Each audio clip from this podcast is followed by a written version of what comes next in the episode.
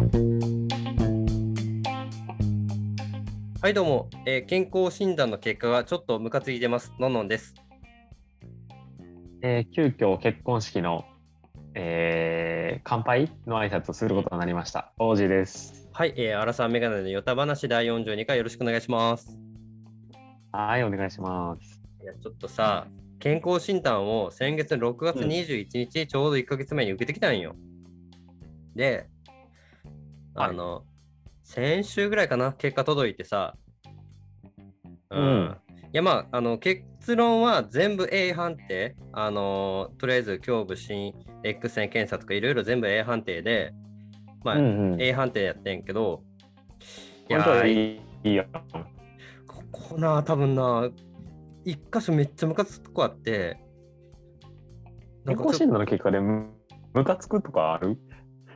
あるあるあるある。あのーまず、あ、でもちょっといいこともあってん。血圧がさ、俺2019年から社会人になって、そこから毎年受けるようになって、4年間のデータがあるんやけど、1回目が血圧124の57。2回目が126の60。あんまり変わってないんやけど、ここからさ、うんえー去年が116の61。うんうんで、今年が106の58で、年々10ずつ下がっていってるんよ。はいはいはい。まあ、血圧的には、じゃあ、まあ、なんか、良くなってるんかなと思って、うんうん。まあ、高すぎると良くないやん、高血圧っていうのは。まあ、どのラインがそうなるのか知らんけどさ、なんかあの、特保のお茶の CM で180超えたら悪いみたいな。そんな高い人おる？あ、そうなんや。そそりゃ、やばい。な。うんうん。で、あとさ、血液検査、まあ、血取られて、まあ、見るやつやねんけど、そそこで、まあ、うん。えーガンマ GTP とかさ、えーコレステロール値とかいろいろあるんやけど、そこあるな。の中でさ、うん。まあ、あの中性脂肪の欄があって、はいえっ、と、1年目、社会人1年目が73、で、基準値としては、えー50から149なんよ。うんうんうん。だから150まだ全然からアウトみたいな。だから全然 OK やなと思って、え2年目が、えー中性脂肪が60。だから73から60で13減ってるんよ。はいはい。で、3年目、去年が、えー53で、着々と減ってるんよ。あそやな。まあやっぱ筋トレしてるからさ、まあ、ある程度脂肪は落としていけてるんかなと思って、今年、確かに。えー去年が53、で、今年が148。もう、え？え？あと2上がったらアウト？アウト。え？と思って、いや、3倍になってるんやって。うん。で、なんかその基準値は149までで、なんで？この 1, 1年間で俺、なんかそんな脂肪量増えるようなことしたっけ？と思って。これさ、だから、えーこれが多分、い精子ってそんな、や、おかしいよ。だって俺、1年間、あんた、多分俺の体見てるって言い方あれやけど、あの、うん。そんなすごい太ったまあまあ。触ったりしてるからわかるけど。い言や。全然。いや、前触ったけど、すごい筋肉質やったで。やんな、やんなって言い方あれやけど、それで中性脂肪ここまで上がっててさ、え多分何かしらのエラーじゃねえんかなと思いながら、うん。だってこれでちょ149超えたら多分 B 判定とか C 判定になるんやって。うん。そしたらトータルとして B 判定になったりするよな。A, A 以外が1個でもあったら多分 A じゃなくなるよ、総合判定としては。はいはいはい。で、なんでこんなに俺が A にこだわってるかというと、うん。保険、医療保険に入ってんねんか、とある。ああ、そう、はいはいはいで、A 判定やったら1ヶ月分保険料キャッシュバックしますみたいな。で、B 判定やったらそれ半月分みたいうな。ん。それ、明治安田生命？あんまり言いたらあかんよ。そんな話やけど。ああ、すいません。まいや、ま俺も実はそうでさ。ああ。最近受けたのあそうなんや。あれ、受けた。俺も、えっとね、今月の頭ぐらいかな。7月の頭ぐらいにじゃあまだ、受けて、うん。まだ結果は来てないんやけど、でも俺もな、あれやね、結構さ、健康診断今まであの社会人になってから受けとうけど、うん。何かしら1個はな、B があんねよ。へえ、あ、そうなん、A じゃないんよ。そうそう、あの全ほぼほぼ全部 A で、1個だけ、はいなんか。毎年変わるんよ、それが。悪玉コレステロール悪い年うんとか、なんか中性脂肪が悪い年とか、うんなぜかな、何かしら B があんねんな。えー、あそしたら多分総合判定も B やんな。そうやな、うん、なってるなってる。なんかその再検査はいらんけど、なんかいうん、なんていうの、か要観察みたいな。そしたらじゃああれやん、半月分しかキャッシュバックもらえへんやん。ああ、そうなんや。全然俺それ知らんかったけど。そうなんや。いや、健康でおることもねお金にね、関わってくるから。せやな、1ヶ月分と半年分ってだいぶちゃうもんな。うんということで、皆さんもちょっとね、あの健康気をつけると、お金にも関わってきますよということなんで、頑張頑張っていきましょう。俺は中性脂肪をとりあえず、それこそあれやうな。んうん、うん。あの、耳で鍛えるな。筋トレで聞いて、あの、意識上げてもらってな。ほんまよ、耳で鍛える。今回さ、ちょっとあの聞いてる人も分かると思うんですけど、ちょっとオージーさんの音質が悪いんですよ、マイクの。ああ、そうね。うん、なんでかっていうと、出張してるから。うん。今どこおるん？今、岡山におる。あ、岡山ね。なんで、今週もはどうしようかなと。うん？うんうん。今週もちょっと、いなかなかね、うん合わへんかったやん。そうどっちか飲み会やったり、どっちか残業でちょっとうんうん。ね、あの取れへんってなってたから、もうこうなったら耳筋の出番かとか思ってんけど、耳で鍛える筋トレのやつは 耳筋って略されてるんや耳筋言うかなと思って改めて見るけど、すごい。い再生回数1も増えてない。前ずっと言ってるけど、ほんまに。あ。いや、すごいな。やっぱ需要と供給って大事やあなもう。全然合ってないんやな、この番組では。はい。そっか。まあ、ちょっとまあ普通にねあの運動すること大事なんで皆さんも運動してくださいってことと、えー、オージーさんがあマジでか乾杯の音頭、取るの？そう。あの、ののんにさ、俺の結婚式の時は乾杯やってもらったけど、待って俺のあの、待ってん？俺の結婚式の俺のンオンオンオンオンってなってたからもう一回言い直して。あ、オッケー俺の結婚式の時さ、うん。ののんに乾杯の音頭を取ってもらったけど、うん。大爆笑やった俺もあのじ、せやもうな。拍手喝采。大爆笑。もうあのスタンディングオベーション。みんな拍手して。うん。いや、まあ、スタンディングオベーションっていうか、まあ、みんな立ってる状態で乾杯したからな。最初からスタンディンなグなんやけど。グラス持った状態で。そうそうそう。俺もさ、乾杯やらなあかんなってさ。あ、すみません苦手やねんなね。ちょっと今、あああいうのの、オージーさんのまた、乾杯みたいなね、ネット環境悪いかあ、ら、嘘。変な感じになってたんですけど、そう、ビジネスホテルの Wi-Fi やからちょっと弱いわ。弱いね。うん。で、その乾杯苦手やから、そう、なんかな、ちょっと考えてほしいよ、ののんさんに。知らん。あだから、この前みたいにさ、あのーうん。えーっと、まあちょっとした思い出、うん。向こう夫婦、奥さん、向こうの奥さん、嫁さんとは関わっうんたこと、喋ったことあるの？いや、一回もなくて、うん。そうそう、だからお、あの、旦那さんの方が、あの、中学校の時からのずっと仲で、あ、はいはいはいはいはい。そう、仲良くしてたんやけど、奥さんの方よくわからんねんな。あーじゃあちょっとあの俺この前やったのさなんか3人での思い出を軽く触れてまあ軽く、うん。あのねえーボケてでまあまとめよく終わって、まあ自分で言うのもないんやけどさ。あのやったけどじゃあ3人での思い出っていうのはないんや。よく3つの袋って何やって堪忍袋とえっ、とお袋と財布？給料袋か。確かかな？うんうん。それをだ令和版、え3つの袋っていうので、なんか軽く言ったらいいんちゃう？ああ、なるほどね。待って、なんか最近の何やってるか知らんけどさ、あの、うんマイクたまにすごいこもるんやけど、なんか触ってる？いや、触ってない。なんか霊障が始まってるんかな？たまに王子さんの声がこもってるんですよね。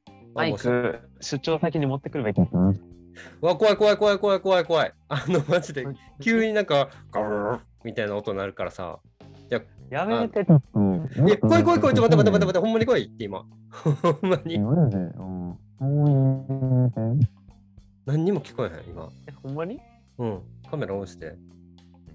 え、なんで？えー、なん何にも、え、なんかもう、みたいな声しか聞こえへん。うん、そう。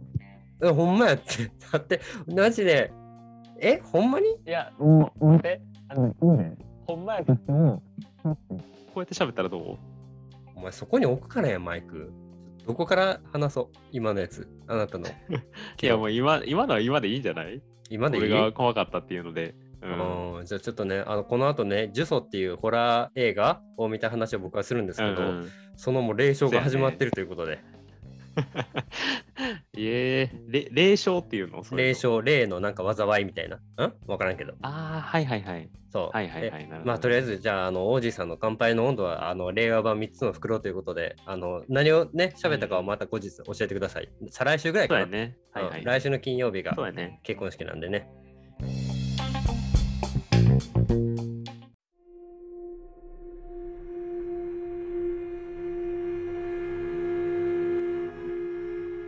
はい、ということで、ちょっと、えーこの後本編の方はちょっとホラーの話になっておりますので、えー苦手な方ははい。頑張って聞いてください。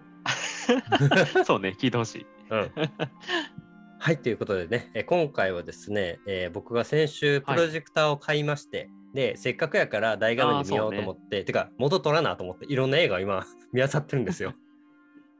うんうんうんそ。こで今ちょっとね、えーわネットで話題になってる「呪詛」っていう映画があるんですけど、えっ、と、うんなんか調べたらもともと台湾の映画で今年の2022年3月18日に台湾で公開されてでネットフリックスで今年の7月8日から、まあ、ちょうど、えーまあ、2週間前ぐらいから、えー配信されてるとはいはい。いうのでなんかネットのさ評判見るとさ今までで一番怖い映画とかさ絶対一人で見ないでくださいとかさ、すっごい評判高いかったんよ。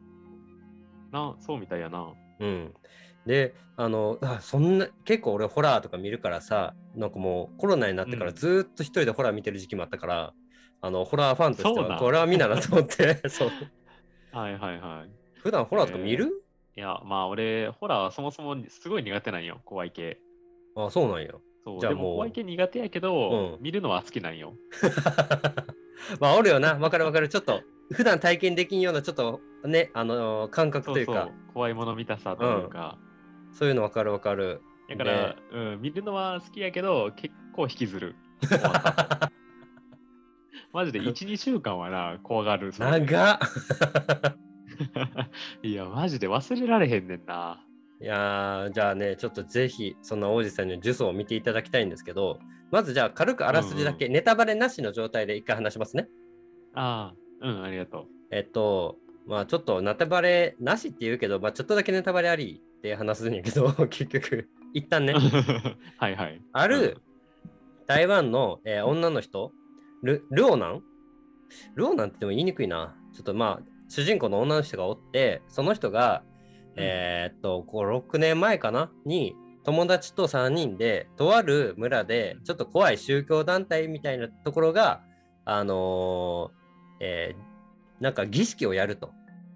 で、3人の友達のうちの1人が、その村出身の人で、そいつが、なんかさ、うちの村でさ、やばいあの儀式やるから行こうぜ、みたいな。ほうなんか、その地下の道があって、そこは絶対に入るなって言われてるんよ、みたいな。で、その3人が、じゃあちょっと YouTuber もどきみたいな感じで動画撮りながら、あちょっとこれあの、今から何々村に行ってみたいと思いますみたいな、迷惑系 YouTuber みたいなことするわけよ。あの村に着いたら、まあ、案の定やっぱ、え撮るなと、来るなと、帰れと言われるんやけど、まあ、なんとかだだこねって、えーまあ、その村の儀式ちょっと見せてもらって、で、で見せてもらって、ここまで、いや、お前ら早く部屋に戻れって言われてたんやけど、やっぱ抜け出して、入っちゃあかんって言われてる近道を入って、そしたら、うんまあ、3人のうち、えーその主人公の女の人呪われてもって、あの2人は、まあ、そその場でパパンって死んねんけど、あの、あ、死んだ？死んだか？うん。で、その人が呪われてんっていうのが、まあ、とりあえず、あの、背景としてあって、で、3人のうち、まあ、その人だけ生き残って、で、その人も妊娠してたんよ、その時に。ほうほうほうで、あの、子供ができたんやけど、一回手放したと、その子供を。自分が呪われちゃったから。で、自分もなんか精神病院か、なんかどっかに入ってたんやろな、一瞬。うんで、なんかもう呪いも怖くないからってことで、えーと一回里、養子縁組出してたんやけど、養子縁組？とりあえず引き離したんやけど、やっぱ私が育てますっていうので、えーその子をうん。受け取って、受け取った瞬間からもう家の中でもうすごいいろんな霊障が起こり始めて、で、その子をなんとか、てか、なんとかその除霊したいっていううん。物語、なんとかして除霊しましょうっていう、簡単に言うと、物語で。それって。さ、うん。その子供を戻したら始まったってことは、その子供も呪われてそうね、呪われてる状態やね。で、あの映画始まると、なんか説明があって、この観覧車みたいなのがそう動いてる映像があるんよあの絵で。これはどっち右向きに回っているように見えますよね。でも見方によっては左向きに回っているように見えますよねって言われて、あ確かにそう見えるなみたいな。うんなんかそういうなんか変な説明が入って、あどういうことなんやろと思ってたら、うんうんあのこのマークを見てくださいって言われて、あるマークを見見させられるんよ、最初に。うんで、ずーっと見させられて、もう覚えましたか？みたいな。うんそれでは皆さん一緒にご唱和くださいくださいってことで、なんか変な呪いの言葉みたいなのをさ、一緒に言わされるんよ。映画見てて。なんか、ちょっと忘れてもらったけど、長いやつで、まあ、あの中国語かな、で話してて、あ、なんやこれと思いながら、で、本編始まって、ちょっと、ここからちょっとネタバレありで話したいきたいんやけど、で、とある、まうんあの手のマークさせられるんよ。手の甲と手の甲をあつあのひっつけて、指をなんかこう、花開くような形にして、で、その状態で、はいはえー呪いの言葉をこう喋るんよ。なんかわーって。うんでもそれは、うんえーっと、その儀式するときにあの幸せになるなるための、えー言葉やと。呪文やとはいはい。最初言われていて、あのその呪いっていうのが知れば知るほど呪われていくみたいな。うん。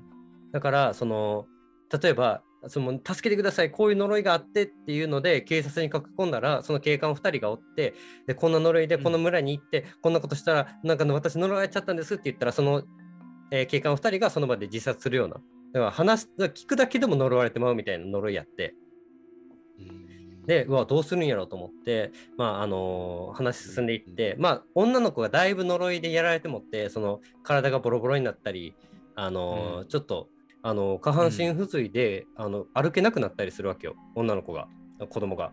あ、呪いのせいで。そうそう。まあ、そんなんさ、ほっとけられへんやん。っうんうんてことで除霊しに行って、で、除霊しに行ったら、その除霊師さんが、いや、この子にはあの水も食、食べ物も何も与えるんだと。もし与えてしまったら除霊もできひんし、私たち除霊師も命が保証できんくなるから絶対やめろよって言われて、ただ女の子、その、やっぱ苦しんでるのにさ、7日間何も与えないって難しいやん。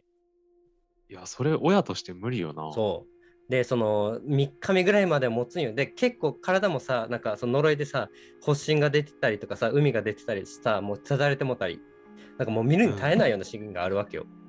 はいはい。うわー、きついなーみたいな。お母さんはやっぱ自分お腹空いからさ、食べるんやけどさ、子供食べさせられへんのに私食べてるみたいなすごい泣き始めて食べたりとかして、まあ最終的に食べさせちゃうわけよ、やっぱりちょっと。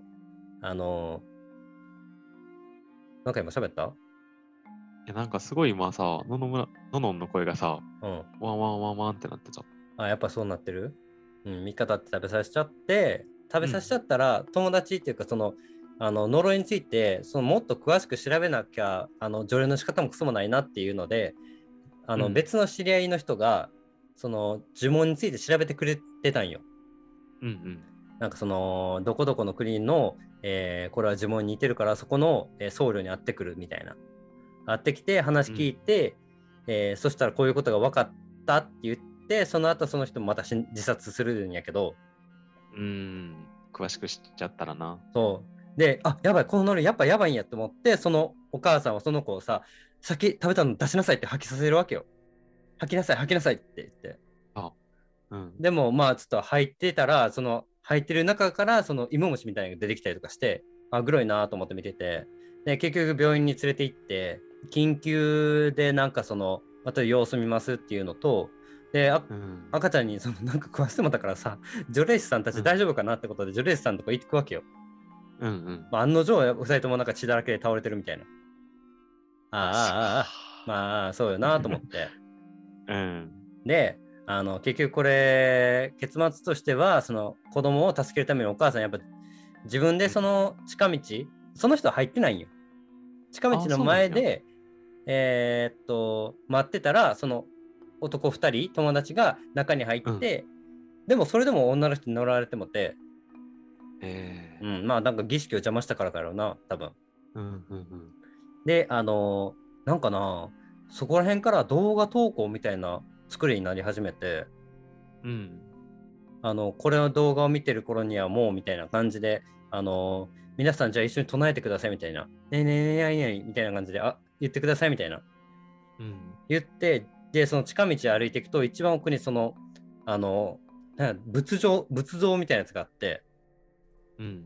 その仏像の前で最後にその呪い、さっきまで言ってた、えー言葉っていうのが、実はその幸せになるための呪いじゃなくて、この、えー呪文を唱えると、唱える人が多ければ多いほど呪文、呪いが緩和されると。うんうんうん。だから一人じゃなくて、その動画投稿、生配信みたいなんでいろんな人が言ってると、より一層その呪いが緩和されるから、みんなその娘助けるために、ぜひ一緒に唱えてくれうんっていうのと。その仏像の前でお母さんが最後にその目隠しして仏像に、えー顔の部分だけ布が貼ってあって、うん。でその布を取るとその呪いがすごい急急激に強くなるから布をずっと垂らしてあるんやけど、その部族は。うんうん。あれなんでなのな？知らんけど最後にじゃあちょっと私はあ目隠して見ないんですけど皆さんこの呪いの顔見てくださいみたいな。どどういうこと？わからんね。あの、多分呪いをいろんな人に興味持ってほしいために、多分緩和させるために、そっちに呪いってほしいから、その顔を見るとすごい呪われると。だから生配信かなんかで、こう、ど取っといて、見てる人が多ければ、私とか娘の呪いが緩和されるから、見て見てくれっつって。見たら、まあ、あちょっと、えーレンコンっていうのかな。顔がなかったわけよ。で、穴が開いてると、顔に。にで、その周りに部分が、なんかその、あの、なんていうのかな、穴が開いてる？内側がすごい穴開いて、そこから血出てるみたいな感じのあ顔になってて、あ、グロいなと思ってたら、お母さんもやっぱりそこを目隠して見てなかったけど、えー自殺して終わりみたいな。えうん。じゃあ最終的に残った赤ちゃん、赤ちゃんだから子供だけ？うん、それはどうなったかは知らんけど、なんか最近の、うん。あのニュースやと3部作らしいよな、これが。あ、そうなんや。うん、で、続編作りますっていうので、その赤ちゃんが、赤ちゃん、まあ、5歳ぐらいの女の子が、まあ、今後どうなるかみたいな感じ。うんうん。で、まあ、この呪いは一度受けたら解けず拡散させて薄めることしかできないっていうので、多分これさ、うまいこと SNS 利用したなっていうのがあるんよ、最初に。はんはんそのみんなに興味持たせて、見させて、で、それと同じ状況なわけやん。その、うん。生配信っていう、まあ、生配信か動画撮ってたかよくわからんけど、いろんな人に見せることで呪いを、えー緩和させると。で、うんうん。実際その映画見てる人も、あそういうことやったんや、みたいな。もう最初から結構気づくんやけどな。呪いの言葉なんやろなっていうのは。うんうん。しゃどうどう考えても幸せの言葉じゃないからさ、そんなの。うんうん。確かにね。で、まあ多分ツイッターですごいさ、みんな、あの一人で見れない人は一緒にみんなで見ましょうとかさ、あの夜絶対見ないようにしましょうとか、あの確かになやって、ああ、うまいことを SNS を使ってね、拡散できた映画やな、思いました。だけどなるほどね全然怖くなかった。いや、俺話聞いてるだけでも怖いんやけどさ、どどうしてくれる？これは。あ、ほら、今も王子さんの声がね、どうしてくれる？ルールーみたいな霊障始まってますね。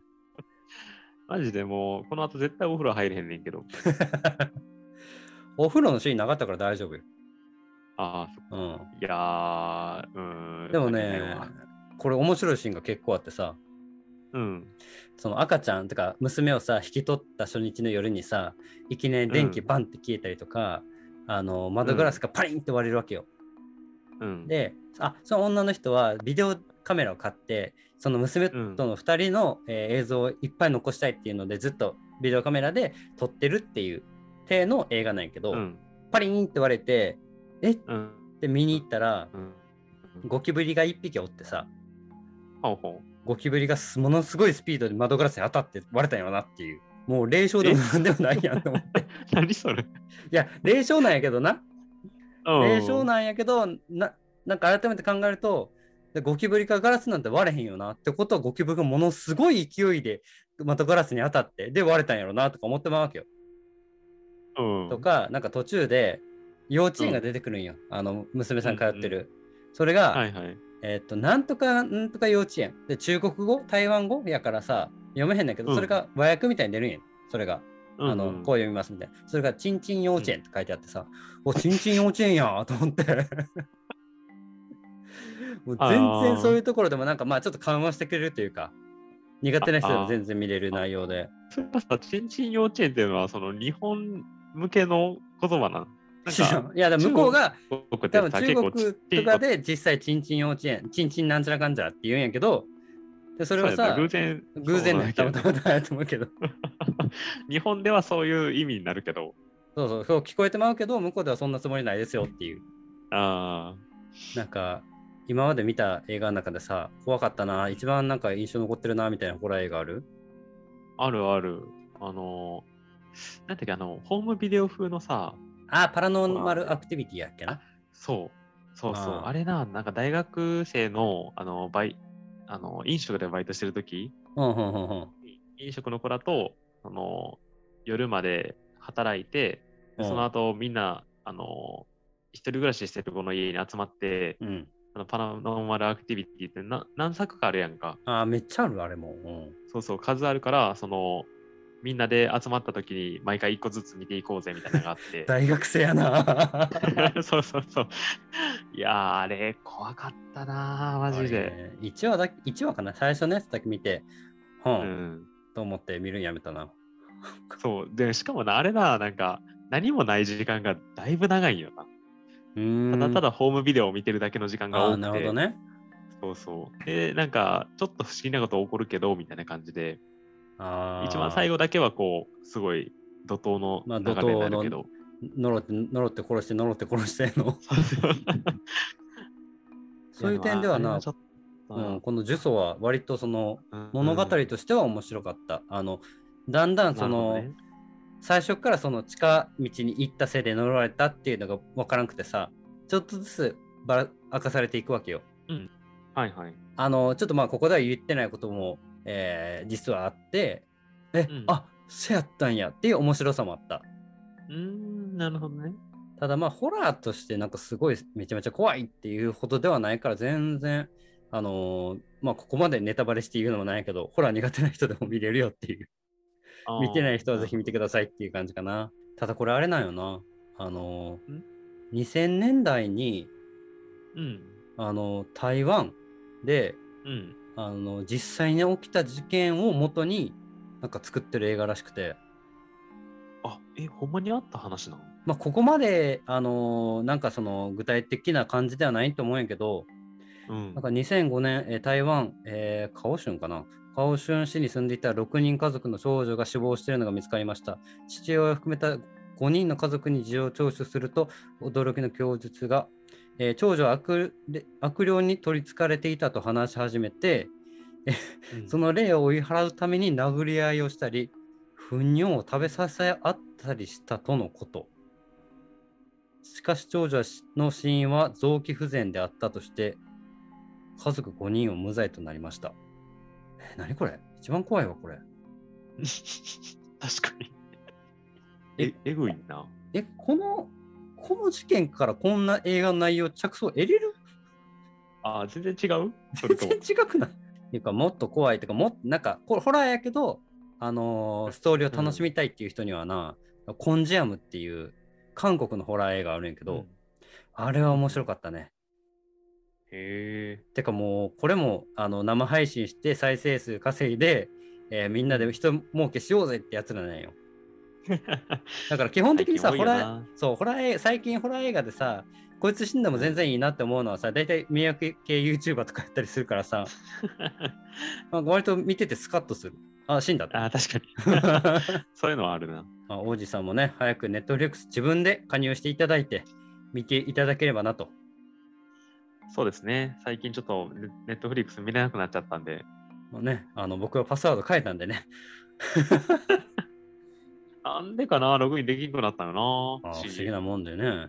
あの、うんネットフリックス今度なんか広告付きで月600円とかいうプランもできるみたいやからさ、あ、安いプランってこと？もう安いけどちょっと広告入りますよっていう。